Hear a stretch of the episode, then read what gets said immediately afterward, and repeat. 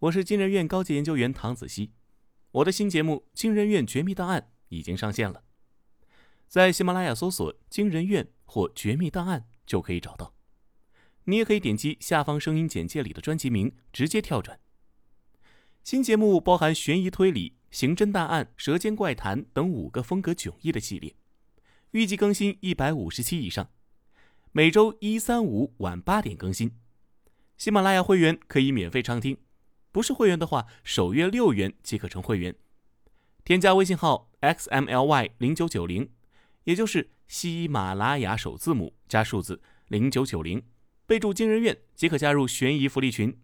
群内还有悬疑小说、解谜事件盒、福袋等惊喜福利派送。咱们群里见。嗨，你来了，这里是惊人院，用故事带你走进惊人世界。关注惊人院，探寻更多非正常事件。本节目由喜马拉雅 FM 独家播出。我是惊人院研究员，今天要讲的故事是《你好，量子姑娘》，作者梅佳瑞。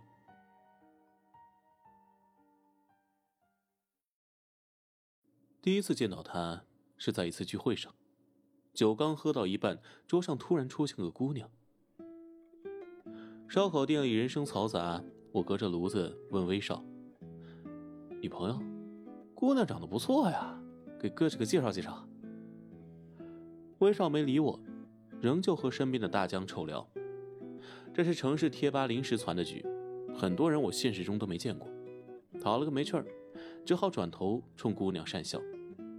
仔细再瞧，其实也不算漂亮，淡黄色短发齐耳，五官稀松平常。唯一出众的是支撑脑袋那长长的脖颈，锁骨凸起明显，裸露在外的皮肤嫩白透亮。我叫方瑞，怎么称呼姑娘？亮子。他微微点头，咧开嘴微笑，整齐洁白的牙齿在烟雾缭绕中闪亮异常。挺文静一女孩，怎么叫亮子？你爹当时怎么想的？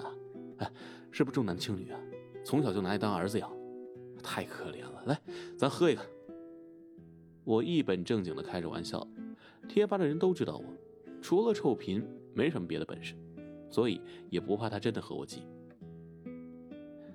量子，数量的量。他举起酒杯，上身微微前倾，修长的脖子向前一探。啊，亮子。有什么太大区别吗？一杯酒下肚，我打着酒嗝接着逗他，不带轻声的，三声亮子。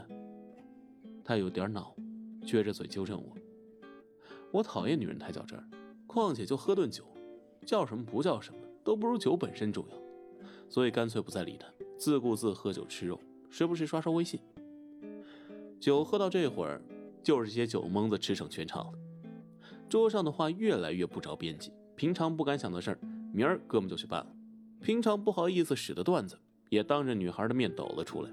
最后都喝大了，各说各的事儿，互相比嗓门，然后抢着把账一结，各自散场走人。看了会儿微博，威少几个活跃分子还是聊得比较火热。姑娘们眼神迷离，陶醉在男人或是奇怪或是凶险的故事里不能自拔。我忽然有了尿意，就想起身去卫生间。当我抬头的时候，那个较真的姑娘不见了。威少身边空荡荡的，甚至连把椅子也没有。想来姑娘受了威少的冷落和我的戏耍，自己觉得无趣，悄悄离开了。我也懒得问正在手舞足蹈讲故事的威少，索性转身离开座位。才走几步，就听见威少喊我：“王瑞，怎么着要跑桌啊？哪儿去啊？撒尿你也看见了，跑不了，回来接着喝。”我扭过头说：“就在这时候，那个姑娘又出现在威少的身边。我揉了揉眼睛，仔细看她，发现她也笑意盈盈的望着我。真是撞了邪了。我起身时候特地看了对面一眼，怎么一转身功夫人又回来了？暗叫一声不好，可能喝着假酒了，有点后反劲儿。无奈的摇了摇头，赶忙跑进卫生间放水。我妈说了，一泡尿等于三杯酒，撒尿是解酒的绝佳手段。打车回家的时候，我问威少：“哎，你领那姑娘呢？”威子半醉半醒，摇晃着身子说：“什么姑娘？就坐你旁边那位亮子，谁跟你抢怎么的？装什么傻呀？”我身边哪有人呢？不是大江吗？哎，你这是喝多少啊？还亮子？这是个人名字吗？啊，我家狗就叫亮子。哎，行行行，先别说话，你赶紧摸摸兜。怎么还他妈藏我兜里了？跟我在这变魔术呢？我一边骂他，一边疑惑的把衣服裤子口袋掏了个遍，只有钱包、钥匙和手机。往家走吧，看样还行，没喝丢东西。去你的！我懒得多问，抬手招呼辆出租车钻了进去。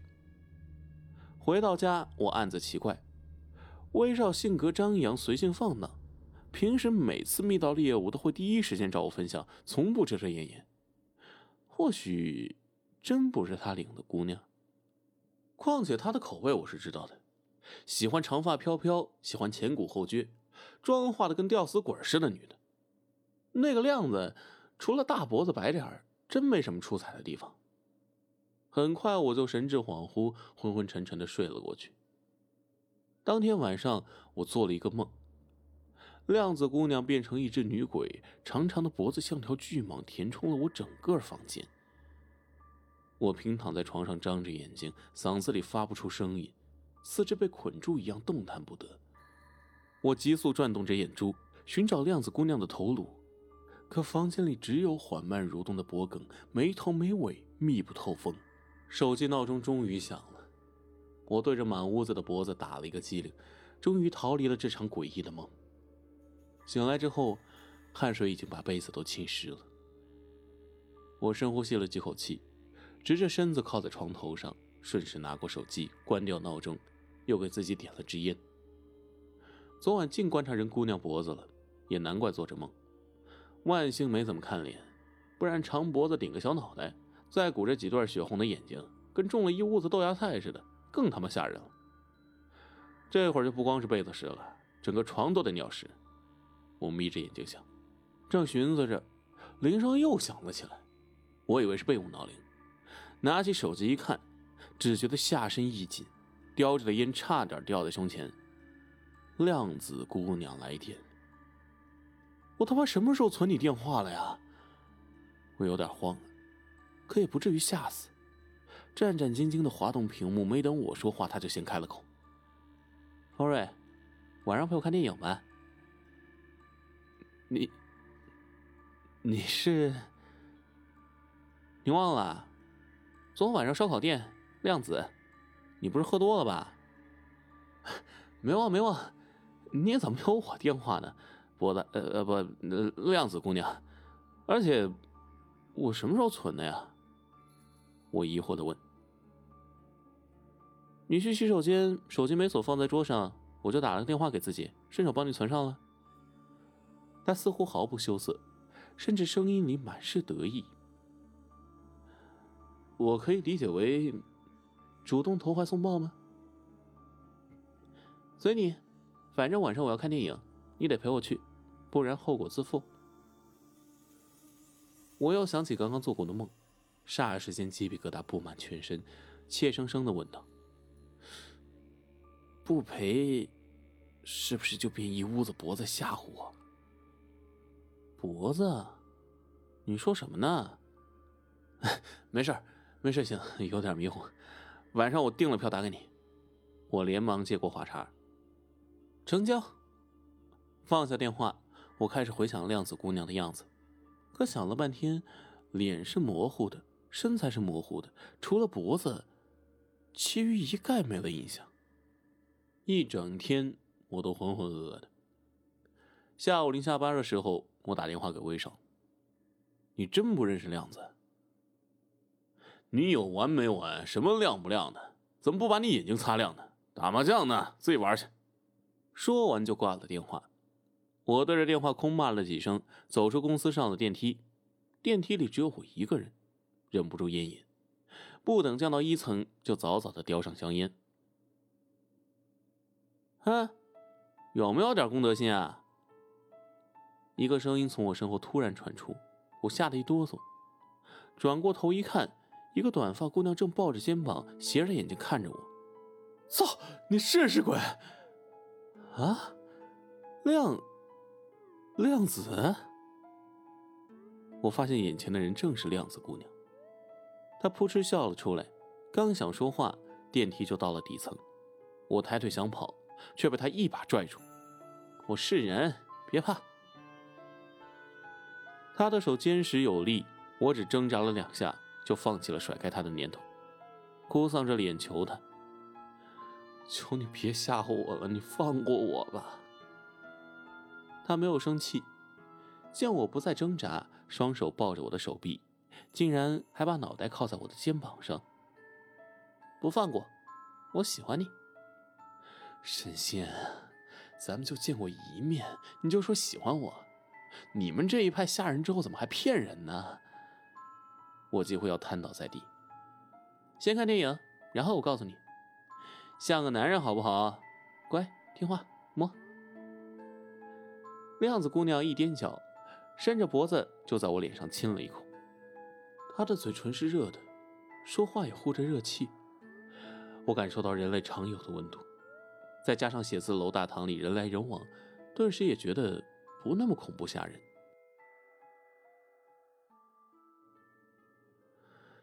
先告诉我，再看电影。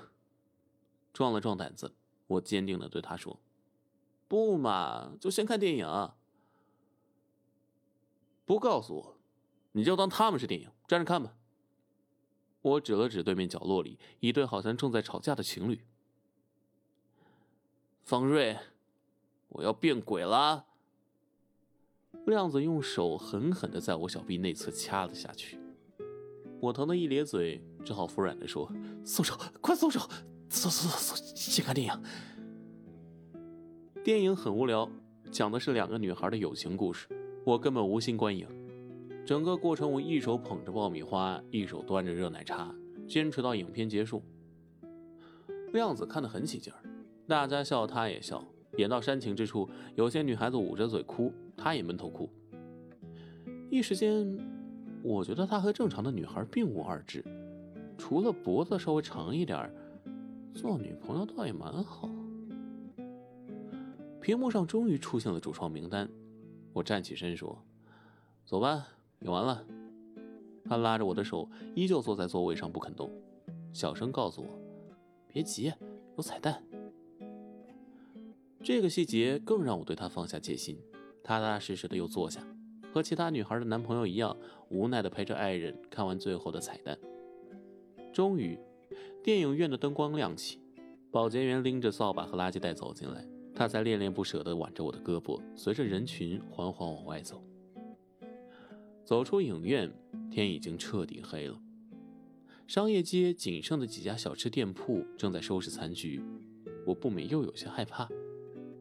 尽量挑灯光明亮的地方走，他还是挎着我的胳膊，哼着电影片尾曲，不紧不慢地走。电影也看完了，该说说你了吧？我放缓了脚步，因为前面那条街路灯昏暗。我告诉你，有什么奖励？他一下子蹦到我面前，放开我的胳膊，转而用双手扶住我的腰。你先说吓人不吓人？吓人的话，就明天再说；不吓人的话，奖励你一顿宵夜。我说，吓人倒是不吓人，就是有些烧脑。你物理好不好？量子想了想说：“物理一般，地理挺好，我学文的。那你就试着理解吧。那个，咱们能不能？”边吃宵夜边说，他眨着眼睛，半哀求半撒娇的说道。我被他气得没了辙，下意识的伸手揉了揉他的脑袋，点头说好。一盆小龙虾四仰八叉的放在我们两个面前的桌上，我要了几瓶啤酒，老板又送了两盘小菜。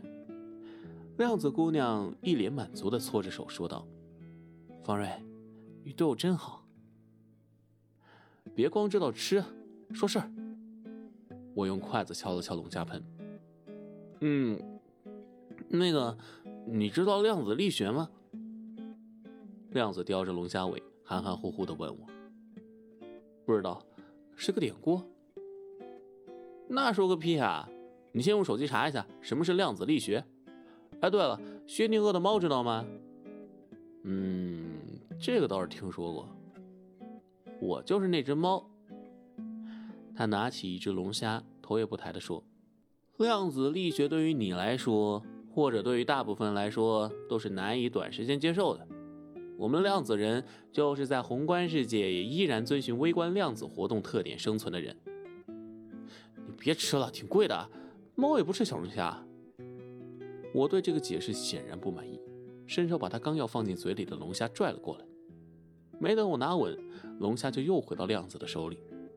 他像个小兽一般冲我呲牙，然后接着说：“小妾不是男人。听着，简单点说。”量子人是以他人意识而存在的，就好比薛定谔的猫，你在不打开箱子的时候，它就是生死叠加，因为你不知道它会不会触碰那个毒气装置，这时候它的生存情况就无法判断，必须通过人的意识而确定。所以同理，你在对我毫无意识的时候，我也是既存在又不存在的。听完我有些泄气，因为全然不懂他在说什么。龙虾存不存在啊？你吃的比谁都快，怎么能说你不存在呢？我今天到你公司电梯里的时候，你知道我怎么来的吗？他喝了一口啤酒，问我：“你他妈瞬移来的？”亮子点了点头说：“事实上，我确实是瞬移来的，但是为了物质世界的合理性，只要你调出他们的安保监控，就会看见。”我还是和正常人一样，一步一步走进电梯的。但是你不查，我就是瞬移来的。他接着说：“很多事情都是过程干涉结果，量子人却是从结果反过来干涉过程。只要你有意识地探查我的行为，整个物质世界就会为了我的行为的合理而做出整体的改变。这个改变的过程非常复杂，普通人完全无法察觉。世界因为你而改变。”你不吹牛逼能死还是怎么的？我难以想象。对啊，这没什么呀。世界每一刻都在修正，都在改变，不止因为我，也因为其他量子人，甚至别人的意识一旦干涉了我们，我们作为量子人的记忆也同样随之改变。还是说今天的事儿，如果明天你去查监控，看见我走进电梯，那么就会有人看见，记得我，送我来的出租车也会得到车费。而我是量子人的记忆就会从我脑海中消失，转而变成一个拥有二十几年正常记忆的普通人，有亲人，有朋友，有经历，有故事。去你的！你那是嘴吗？你那是火车铁轨吧？我被他的理论气炸，再也忍受不了这种胡说八道的精神摧残。量子姑娘被我突如其来的愤怒吓得不敢说话，怯生生的放下手里的小龙虾，问我：“你生气了？”不带我开房了？开什么房？我什么时候要带你开房了？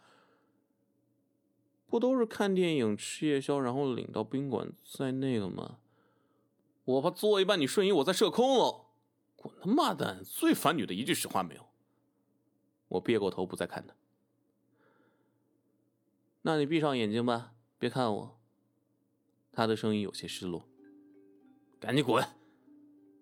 说完，我真的满脸厌恶的闭上眼睛。只希望他自己识相，立马滚蛋。你闭上眼睛，不观察我，就不知道我走还是没走。就像现在这样，你根本无法判断我走了没有。他又接着说那些鬼话，我忍无可忍，转过头想接着骂他。可当我再看向对面，座位上空无一人，量子姑娘凭空消失了。甚至桌子上的龙虾皮也随着不见。我定了定神，再看盆里，一整盆龙虾冒着热气，四仰八叉的放在我面前。老板远远走了过来，放下两盘小菜，说：“哎，一个人能吃得了吗？”我惊愕的张着下巴，久久说不出话来。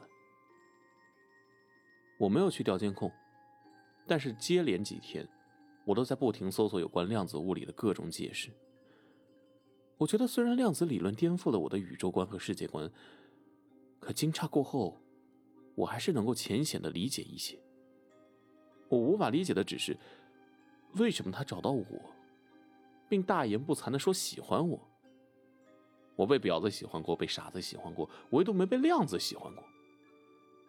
亮子姑娘的电话是在一周以后打来的，与之前不同，此时我对亮子已经有了浓厚的兴趣，只是碍于一个男人的面子和内心的恐惧，没敢联系他。你，你还生气吗？话筒里传来亮子姑娘小心翼翼的询问。还行吧，你。真是亮子人。对啊，你不是看见了吗？你要是不信，我现在就瞬移到你家里。亮子看我态度有所缓和，又想使用那些神通。即便你是量子人，也不能任意穿梭时空吧？我说。但是可以瞬移到你那里啊，因为我喜欢你，就在你身上留下了和我有关联的粒子，这样通过量子纠缠的概念，就可以随时的穿越到你那里了呀。听他说完。我一下从床上蹦了下来，丢掉手机，把自己脱个干净，上上下下仔仔细细的检查了一遍，然后光着屁股冲着电话喊：“你给放哪儿了？你这侵犯个人隐私，你知道吗？” 那可比你身上的细胞还小，你找不到的。赶快把衣服穿上。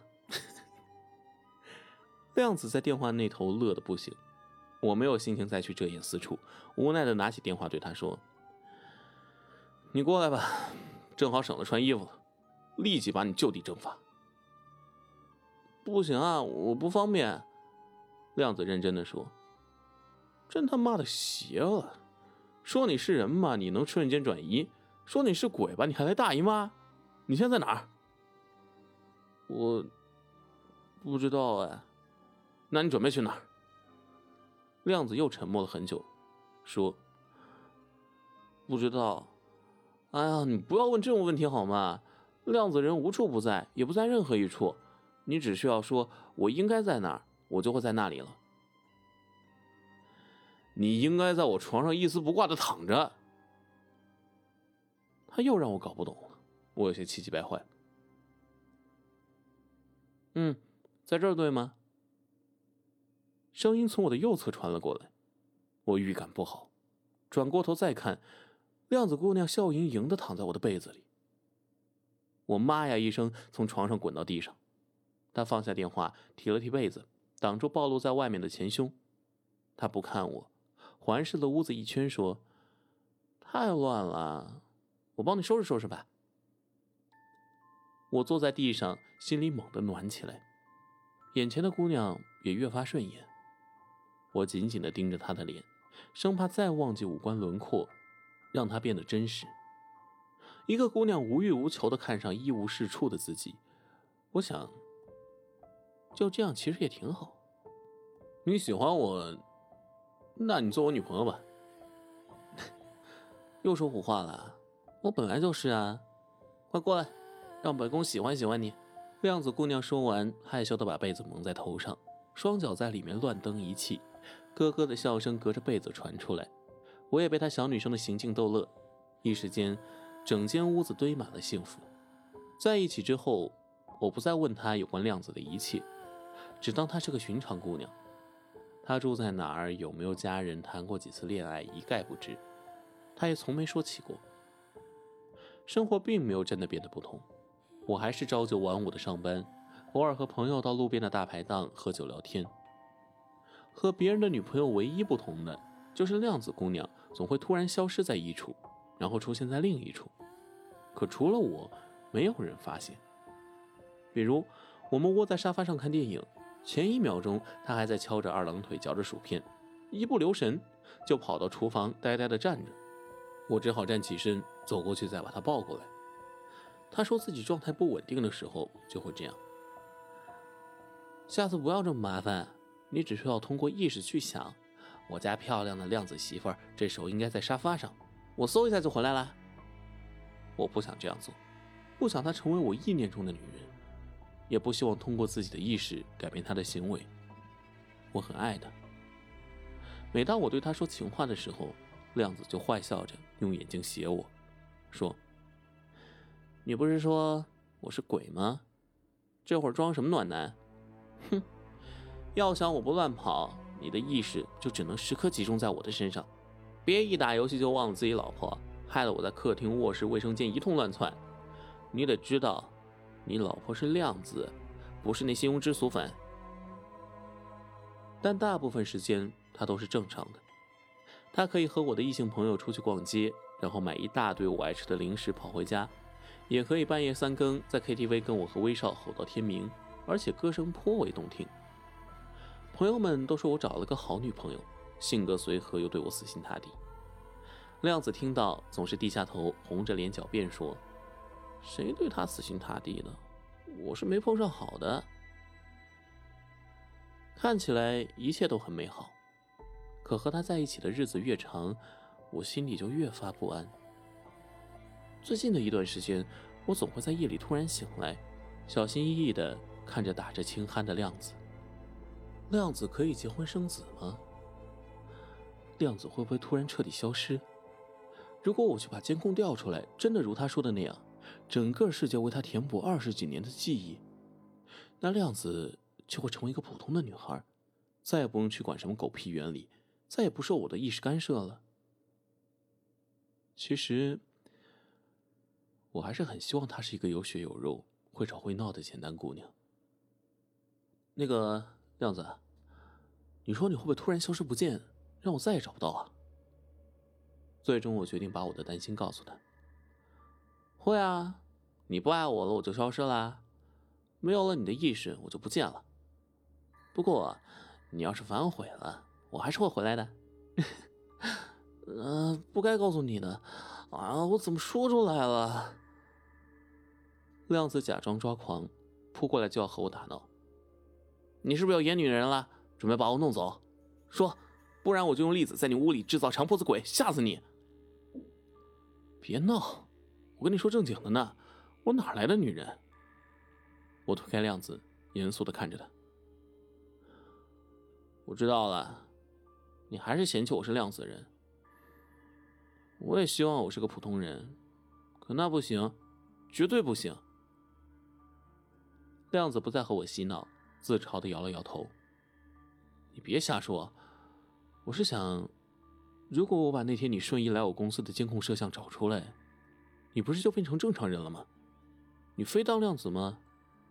我正色说道。不是我非要当量子人，那样不行的，你千万别。量子忽然有些慌张。为什么不行啊？那样我们就可以正常的结婚生子。你说现在你要是怀孕了，怀孕怎么了？我还就告诉你，我要生十个。说着说着，他又开始胡闹。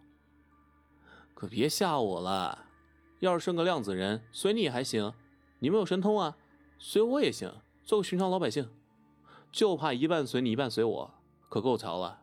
顶着个脖子满世界找脑袋，好不容易给脑袋安上，腿又没了，还不得吓死几个哈哈哈哈？你这个角度真的好特别啊！你不写科幻小说真浪费了。那是，找个量子媳妇儿。想不科幻都不成了，我也乐了，发现还是没办法改变自己玩世不恭的习惯。严肃的事儿总是不能严肃的说完。量子却突然收起笑容，说：“方瑞，你要是真的想我变成普通人，你可要做好心理准备啊。毕竟，现实世界给我填补的记忆是完全随机的，是按照最简单的方式修正的。”也就是说，我可能会有一对并不友好的父母，一身不好接受的臭毛病，甚至我会喜欢上别的男人。说到最后，亮子有些哽咽。我看着亮子愣住了，终于明白为什么他不希望我那样做。原来把他具体化会有那么多的不确定因素。一旦世界为了修正他的真实存在，把他变成一个普通人，最大的可能性，变得和现在完全不同，和我在一起生活下去的概率，无限接近为零。我陷入了沉默，低头抽烟。当我还想说些什么的时候，发现亮子又不见了。我推开卧室的门，发现他正自己蜷缩在床角，偷偷的抹眼泪。在这之前，从没见亮子哭。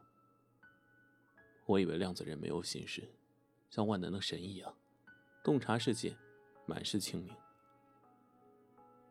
更让我惊诧的是，量子人的眼泪是蓝色的，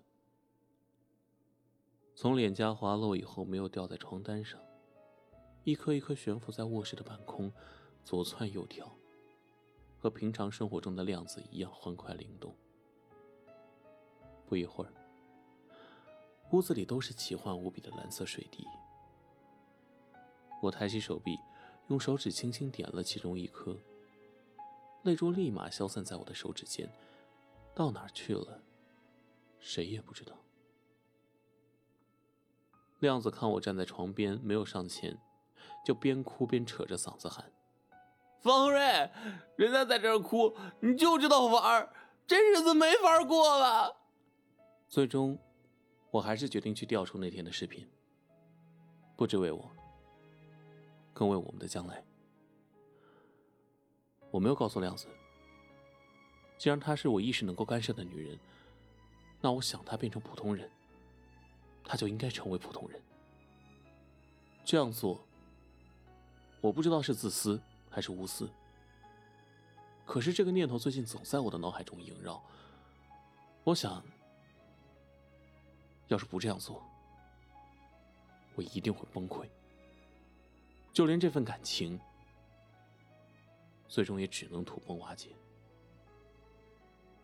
他也说过，想成为普通人。那剩下的，就让我来面对吧。只要他还在，我总能把他重新追到手。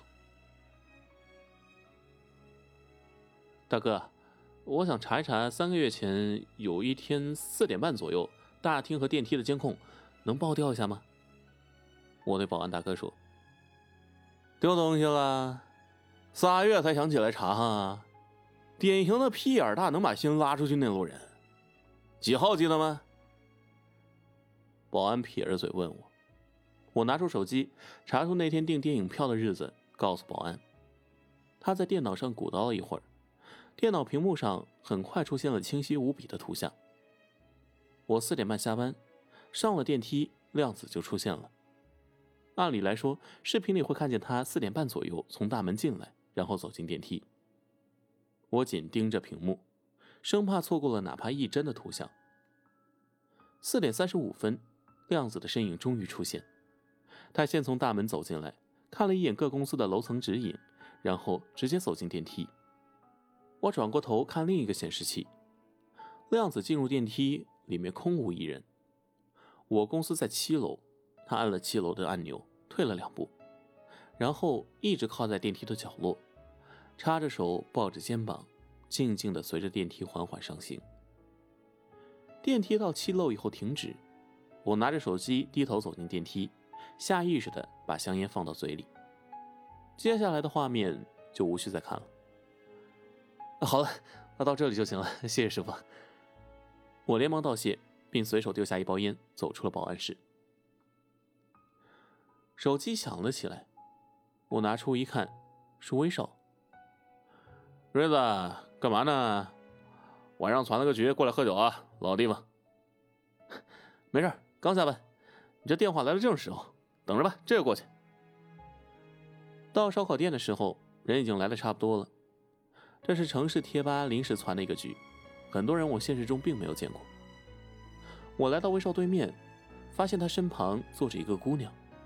烧烤店里人声嘈杂，我隔着炉子问威少：“哎，你朋友，姑娘长得不错呀，给哥几个介绍介绍。”威少没理我，仍旧和身边的大江臭聊，讨了个没趣儿，只好转头冲姑娘讪笑。仔细再瞧，其实也不算漂亮。淡黄色短发齐耳，五官稀松平常，唯一出众的就是支撑着脑袋那长长的脖梗，锁骨凸起明显，裸露在外的皮肤嫩白透亮。我叫方瑞，怎么称呼姑娘？亮子。他微微点头，咧开嘴微笑，整齐洁白的牙齿在烟雾缭绕中闪亮异常。你好，亮子姑娘。我和亮子姑娘重新相识，她不再认识我，也不知是否还会爱上我。故事往后怎么发展，就仰仗各位小伙伴了。咱们评论区见。